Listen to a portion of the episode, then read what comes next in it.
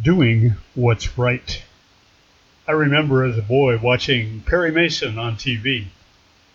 In the opening credits, Lady Justice is prominently pictured, and I was always confused and bothered by that image. Justice is blind seemed contradictory to the usually exhaustive legal investigations before a trial. If justice is blind to the circumstances and motives in a case, how could there be justice?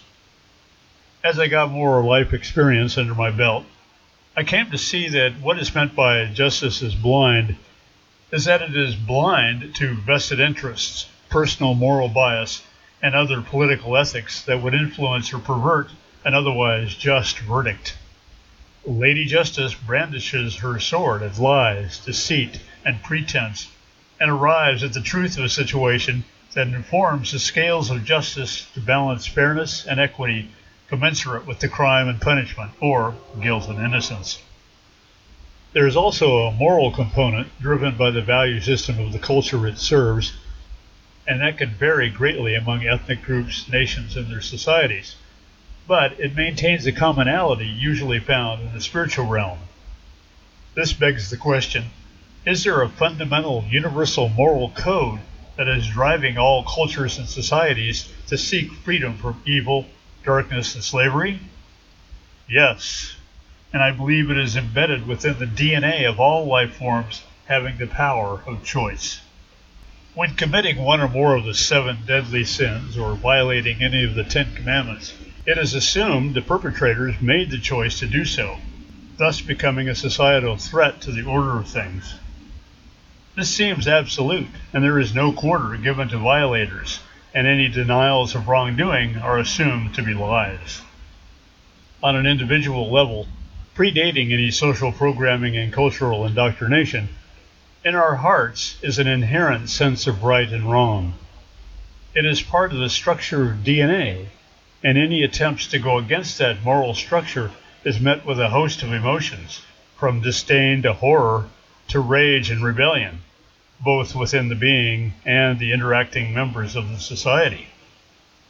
Then the game becomes cover ups, lies, and misdirection, and entire syndicates of these perpetrators collude together to play this depraved game. But these people are mostly outliers, running in secret gangs and arcane societies, well aware of their transgressions, but gleefully being evil for fun and profit.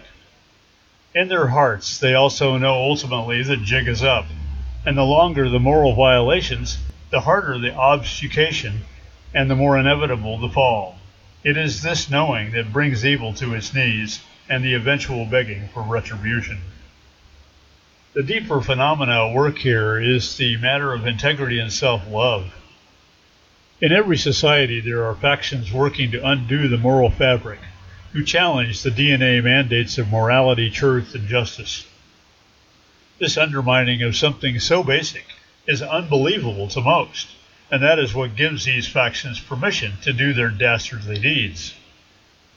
There is that comfort zone of righteous structure that both protects us from and denies us knowledge of evil, giving criminals their platform for all manner of violations of law, whether it be local ordinances or the cosmic order of things. We tend to look away from crime and evil when it immediately happens in our lives, but there is that side glancing fascination with it that sells movie and TV scripts. We then can ride the scripted story train to truth and justice, reassuring ourselves of our righteousness, comforted by the right choices we've made. The trouble with this psychology is that it is anathema to awakening. It is, in fact, one of the main reasons we fight waking up.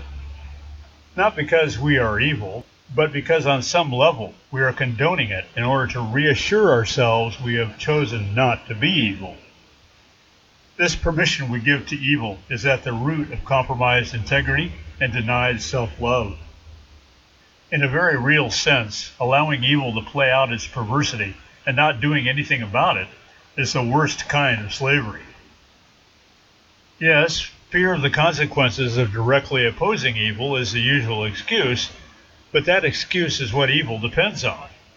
Many times, just seeing something and saying something is all it takes to maintain self respect, and personal integrity, and with enough reporting, this strategy can have real power.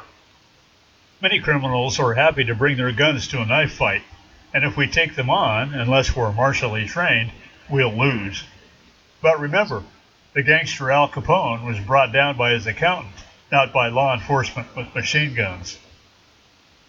Beyond all that, though, the real challenge is going up against our personal compromises of integrity, the lies we tell ourselves to justify our comfort zones.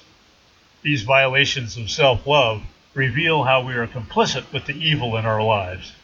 It is where we have given permission to those forces working tirelessly to separate us from God. It is a spiritual challenge and real work we all face to bring about our heaven on earth. It is the path of the heart that is our salvation. That path is built and maintained by what's right and true in the creation of our highest life. Any compromises of integrity, excuses, and procrastinations veer us off that path, merely delaying the manifestation of that salvation and causing needless suffering. The journey along the path requires the corrective choices we must make to stave off and eliminate the corrosion of darkness. Awakening means not only seeing evil in the world, it is also the restructuring of our lives to erase it permanently. Know that the quantum particles and waves making up this densest of experiences here on Earth want to naturally assemble in formations of love and justice. So we've literally got the universe at our backs. And that is our armor of God, our sword of Lady Justice and the clarion call to gather the power of all the angels and divine beings instantly available to anyone navigating the path of the heart.